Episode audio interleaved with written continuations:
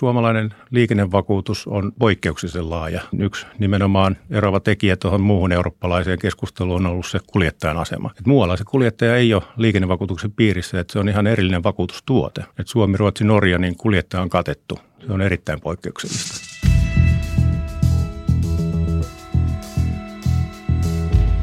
William, tiedätkö, korvataanko liikenteen henkilövahingot niin liikenne- vai kaskovakuutuksesta? Liikennevakuutuksesta, eikö vaan? Nyt meni oikein ja sen olisi kyllä tiennyt meidän tämän päivän Autoklinikka podcast vieraskin. Tervetuloa liikennevakuutuskeskuksesta johtaja Janne Jumppanen. Kiitoksia. Janne, liikenneturvallisuus, tekeekö autojen teknistyminen ja sähköstyminen niin suomalaisesta liikenteestä entistä turvallisempaa? No, tuossa kysymyksessä oli parikin eri kohtaa, niin vastaan niihin kerrallaan. Yleinen turvallisuus kehitys on parantunut. Sehän nähdään selvästi tilastoista. Ja viimeisimmät tilastot näytti, että liikenneturvallisuus paranee, mutta mikä sen aiheuttaa, niin se onkin sitten kokonaan toinen kysymys. Turvatekniikkaa on mietitty pitkään ja tutkittu. Meiltä 17 sitten tutkimusta ja todettiin, että kyllä turvatekniikalla on vaikutusta. Mutta sitten samaan aikaan todettiin se, että alkaa se kehitys olla, että silloin oli näitä – ajon vakautusta, turvakoria, lisäturvatyynyjä. Niitä alkoi tulla ja niiden vaikutus tuli siinä ensivaiheessa, mutta sitten mitä sen jälkeen on tapahtunut, että tota, onko kehitys pysähtymässä, niin sitä mietitään kaikki tällä hetkellä noista tilastoista. Että se nähdään esimerkiksi 2019, kun asiaa tilastoja katsottiin, niin todettiin, että vanhassa kannassa tapahtuu kyllä kehitystä, kun meillä on niin vanhaa autokantaa. Mutta sitten, että onko tästä eteenpäin minkälainen kehitys, niin se onkin kokonaan erilainen kysymys ja tällä hetkellä tutkitaan tilastoja ja mietitään. Pystyykö näistä tutkimustuloksista sitten löytämään semmoisia, että jos kuitenkin itse autossa on nimenomaan näitä turvallisuutta edistäviä apu, apulaitteistoja, mutta vastavuoroisesti meillä on kaiken näköisiä muita ärsykkeitä sitten. On se sitten erilaiset tota, autossa olevat näytöt, siitä vaikka kännykästä puhumattakaan, niin minkälaista vaikutusta näillä sitten taas siihen toisen suuntaan mahdollisesti on liikenneturvallisuudessa? Totta kai kaikki häiriötekijät aiheuttaa tällaista tiettyä vaikutusta, mutta mä en ainakaan pystynyt näkemään siitä sellaista tutkimusta, että sitä olisi eroteltu. Enemmän näitä aktiivisia ja passiivisia turvalaitteita ja sitten nyt tässä uudessa niin nämä kaistavahdit, automaattijarrutukset, niiden vaikutusta pohditaan. Mutta nimenomaan näiden häiriötekijöiden, niin en muista nähneeni siitä sellaista analyysiä. No, osataanko joltakin muilta markkinoilta sitten katsoa, että kun sähköstyminen tulee ja lyö läpi, niin, niin autosta tulee painavampia ja ainakin nämä kalliimmat sähköautot, jotka on edustettuna nyt kannassa, niin niissä on myöskin se tehoja paljon. Eli ne kiihtyy kyllä kovaa, mutta pysähtyy valitettavasti vielä hitaammin kuin vanhat autot. Niin voiko olla, että mennäänkin toiseenkin suuntaan? Hyvä, että otit esille. Tämä oli se toinen puoli, mihin olisin palannut. Eli sitten taas vastaava toinen puoli on nimenomaan tämä sähköinen kehitys. Ja niin kuin totesit, siellä on suorituskyvyltään tuota sellaista kalustoa, että ei oikeastaan nähtykään aikaisemmin. Ja tota, kyllä se tilastosta nähdään, että henkilövahinkoriski on koholla sähköautoista ja sitä yrittää analysoida, että minkä takia se on, että onko se sen takia, että niitä käytetään taajama-alueella enemmän, että onko se, missä niitä käytetään poikkeavaa muusta kalustosta vai mikä tämä selittäisi. Että nimenomaan tämä on tämän hetken – yksi kiinnostuksen kohteesta. Onko esimerkiksi kuitenkin Norja, joka on meitä kaikkia muita aika edellä nimenomaan liikenteen sähköistymisessä, niin onko sieltä jotain tutkimustietoa jo, mistä voisi jotain tämmöisiä johtopäätöksiä mahdollisesti sitten vetää? Silloin kun sähköautot alkoi yleistyä meille 19, niin me yritettiin tehdä konsulttitutkimusta, missä sitten käytettiin Norjan aineistoa, Yhdysvaltojen, Ruotsin, mistä pystyttiin saamaan. Ja siinä silloin todettiin myöskin norjalaista aineistosta, että siellä oli aivan vastaavat – kohollaan olevat luvut. Mutta toisaalta, niin kuin tässä todettiin, se ensimmäinen omaksuja kanta, mikä tuli, oli nimenomaan näitä voimakkaasti kiihtyviä autoja ja suorituskykyisiä autoja. Että nyt aletaan mennä sitten siihen tavallaan yleistymiseen, että tulee niihin muihinkin autoluokkeihin sähköistymistä ja painot ei ole enää niin kovia, niin tasottuuko se, niin se on just se, mitä tällä hetkellä tilastoista yritetään seurata.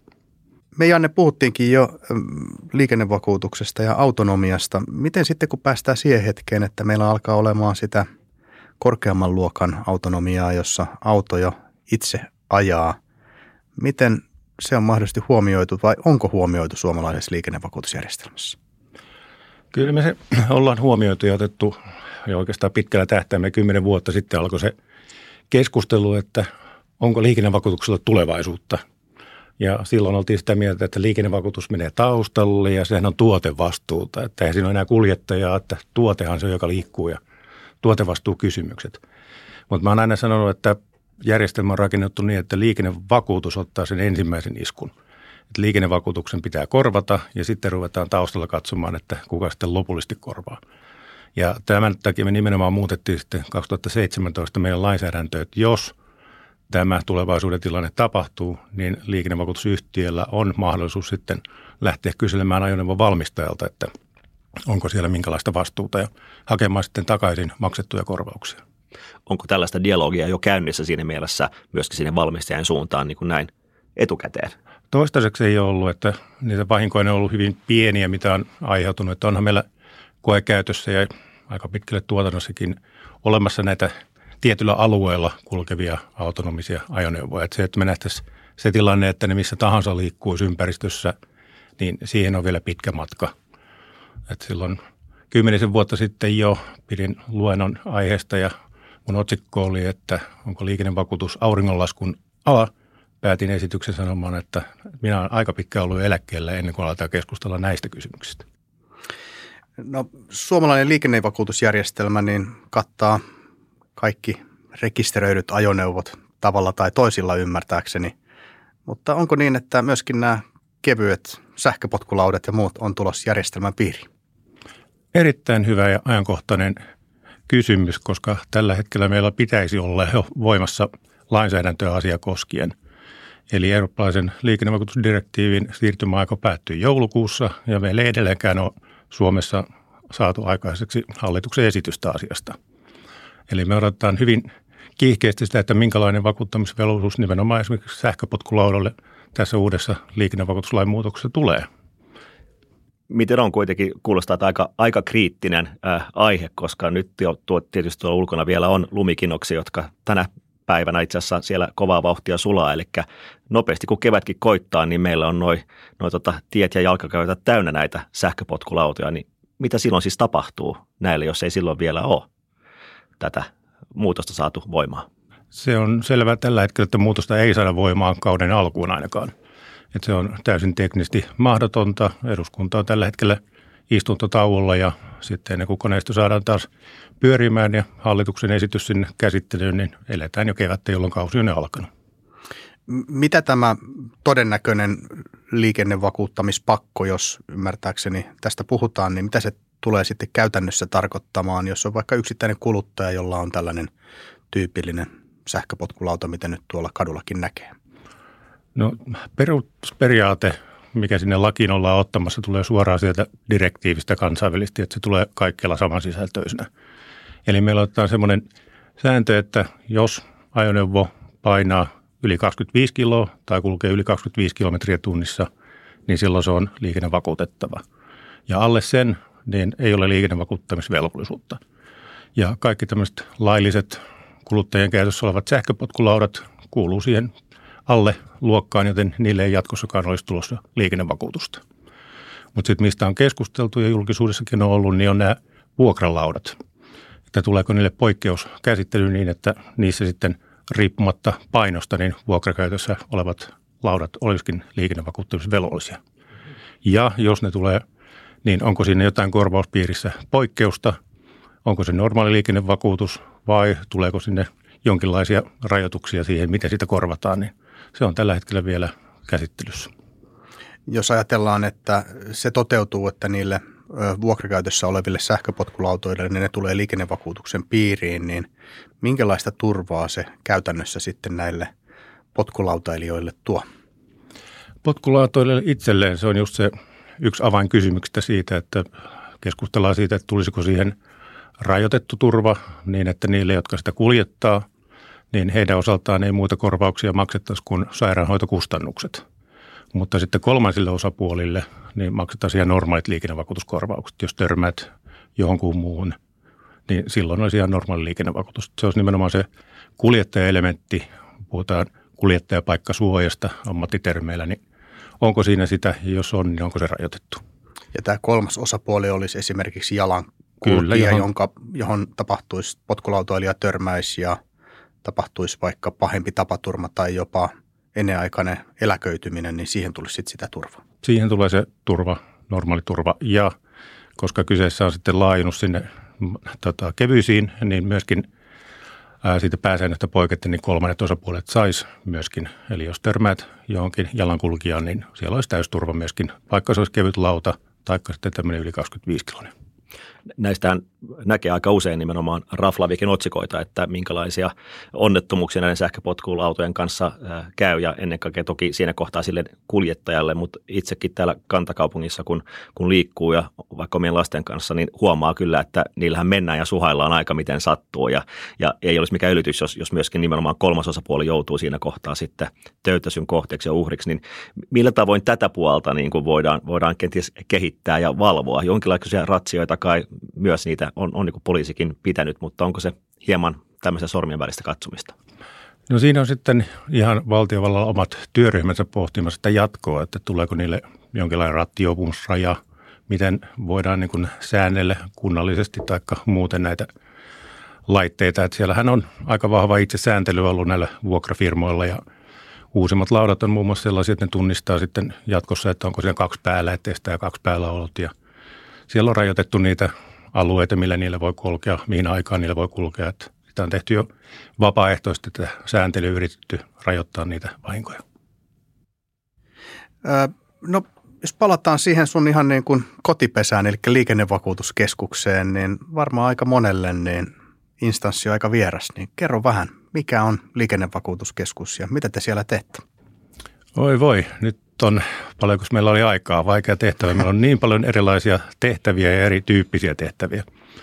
Että mä aina sanon, että siis vakuutushan luo turvaa ja me ollaan se turvaverkko. Jos tämä turva jostain syystä ei ole olemassa, niin me otetaan vastaan. Eli meillä pääasiallinen tarkoitus on tuoda turvaa liikennevahingossa vahingon kärsineelle, joka ei saa esimerkiksi vakuutuksesta, jos on vakuuttamaton ajoneuvo, niin korvauksia.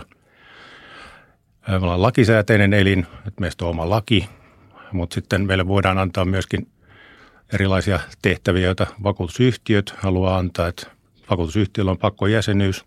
Meidän jäseniä on kaikki liikennevakuutusta myöntävät liikennevakuutusyhtiöt Suomessa. Ja me ollaan kansainvälinen toimija myöskin siinä, että meillä on annettu valta solmia liikennevakuutusta koskevat kansainväliset sopimukset muun muassa – että ei se ole sattumaa, että tästä voi lähteä autoilemaan ja mennä Espanjaan saakka ilman, että on minkälaisia vakuutustarkastuksia. Että se on meidän luoma järjestelmä, että liikennevakuutuskeskuksen edeltäjä oli vuoden 1949 perustamassa tätä järjestelyä. Ja ollaan yhä edelleen kansallinen toimisto ja vastataan ulkomaalaisten vahingoista Suomessa. Meillä on vahinkotyyppejä muitakin vakuuttamattomien aiheuttamat, niin kuin totesin.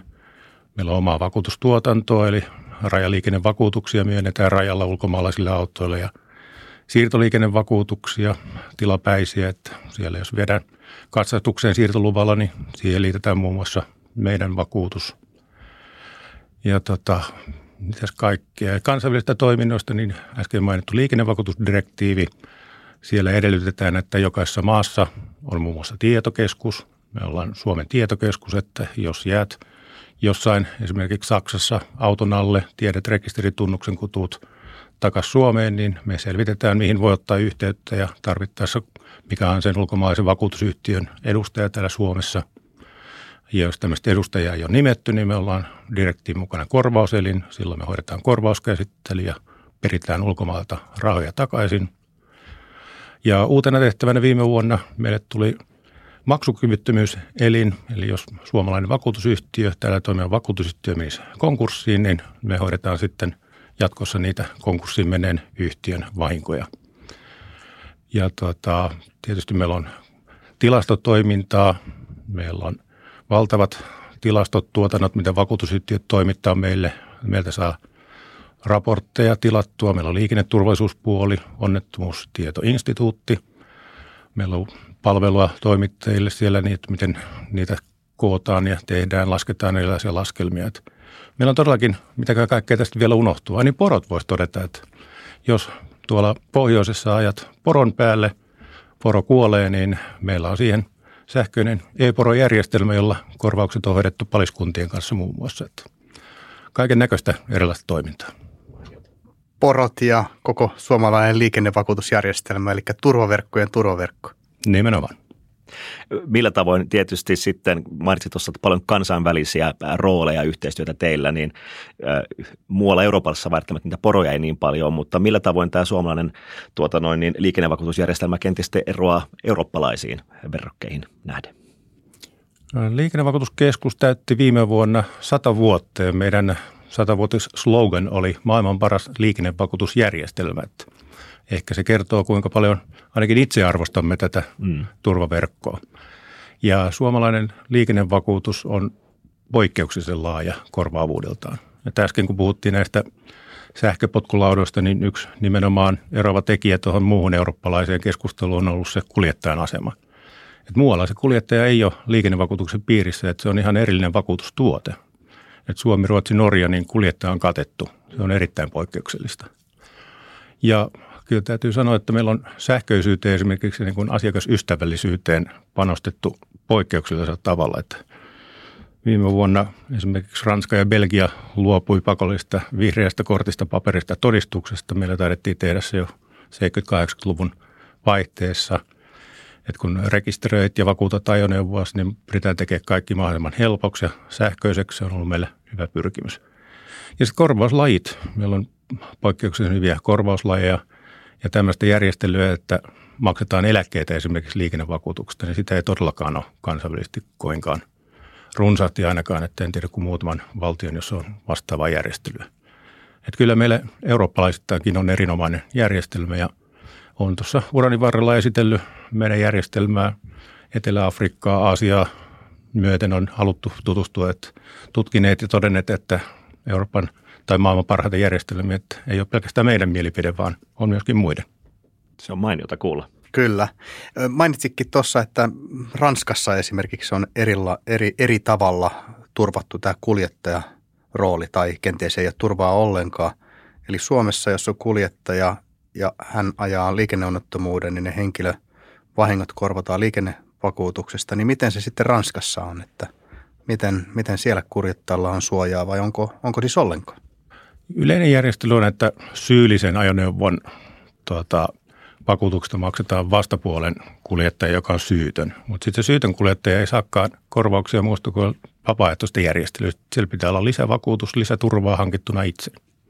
Ja tämä pitää muistaa suomalaisten auton vuokraajien ja moottoripyörän vuokraajien kansainvälisesti, kun vuokraavat, että siellä kun puhutaan yleensä sellaisilla monimutkaisilla kirjaimilla, niin se tarkoittaa just tätä, että kannattaa kiinnittää siihen huomiota, että onko itse kuljettajana katettu vai ei.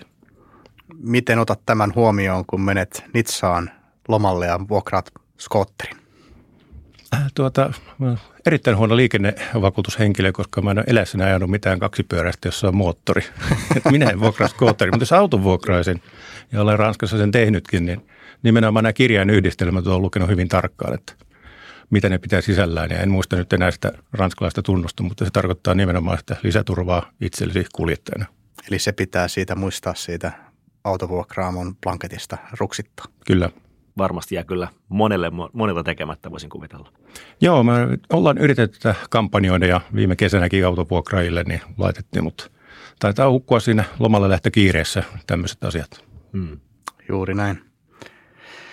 Miten sitten, kun kurkistetaan tulevaisuuteen ja ennakoidaan sitä, että autot teknistyy ja niistä kenties tulee toivottavasti myös entistä turvallisempia, unohdetaan hetkeksi tämä käyttövoima-asia, niin minkälaisia muutostarpeita se tuo mahdollisesti suomalaiseen liikennevakuutusjärjestelmään? Suomalainen liikennevakuutusjärjestelmä on aika hyvin, ainakin minun mielestäni, niin varustautunut tulevaisuuteen. Tätä kysymystä tutkittiin silloin, kun liikennevakuutuslakia muutettiin 2017. Ja silloin todettiin, että itse asiassa meillä on aika hyvin sanamuodot jo valmiita autonomiseen ajamiseen esimerkiksi ja tämän tyyppisiin tulevaisuuden haasteisiin, niin todettiin, että täällä pärjätään hyvin pitkälle 30-lukuun. Että keskustelut silloin 10 vuotta sitten kaikki käy oli erittäin korkealla. Silloin piti olla 2017 suurin piirtein jo autonomiset ajoneuvot liikenteessä ja tulla ihan nurkan takana. No onneksi nyt on todellisuus näyttänyt, että ei se kehitys ihan niin nopeata ollut. Mutta nämä on kansainvälisesti hyvin tämmöisiä ajankohtaisia asioita. Siellä pohditaan koko ajan tätä autonomisuutta ja yksi sitten, mikä on tullut tässä viimeisen kymmenen vuoden aikana, on ajoneuvojen tuottama tieto esimerkiksi.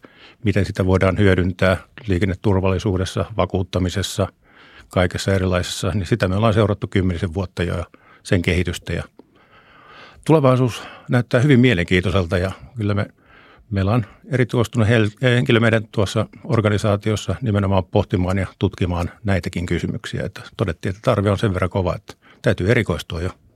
Kyllä. No, te teette erittäin niin kuin arvokasta ja ansiokasta työtä koko meidän niin kuin liikenneturvallisuuden ja kaikkien teillä liikkujien eteen, mutta onko omasta autolihistoriasta sitten jotain semmoisia pieniä kommelluksia tai tapahtumia, mit, mitä on matkan varrella sulle sattunut? Jaa, mikä ensimmäisenä tulee mieleen, olin kokematon dieselauton kuljettaja, että tässä puhuttiin Ranskasta, niin asuin Ranskassa aikoinaan ja toin sieltä itselleni auton ja dieseli tietenkin, koska silloin se oli Ranskassa ja enpäs ollut koskaan ottanut selvää siitä, että dieselissä on jonkinlainen pakkosraja muun muassa, niin siinä oli sitten kiva kehän varressa miettiä kesävarusteessa suurin piirtein 25 asteen pakkasella, että miten tästä nyt jatketaan matkaa. Se nyt ensimmäisenä nousee mieleen. Kyllä. Olipa mielenkiintoinen keskustelu. Iso kiitos Janne, että pääsit vieraksi. Kiitoksia kutsusta. Kiitos, kiitos. paljon.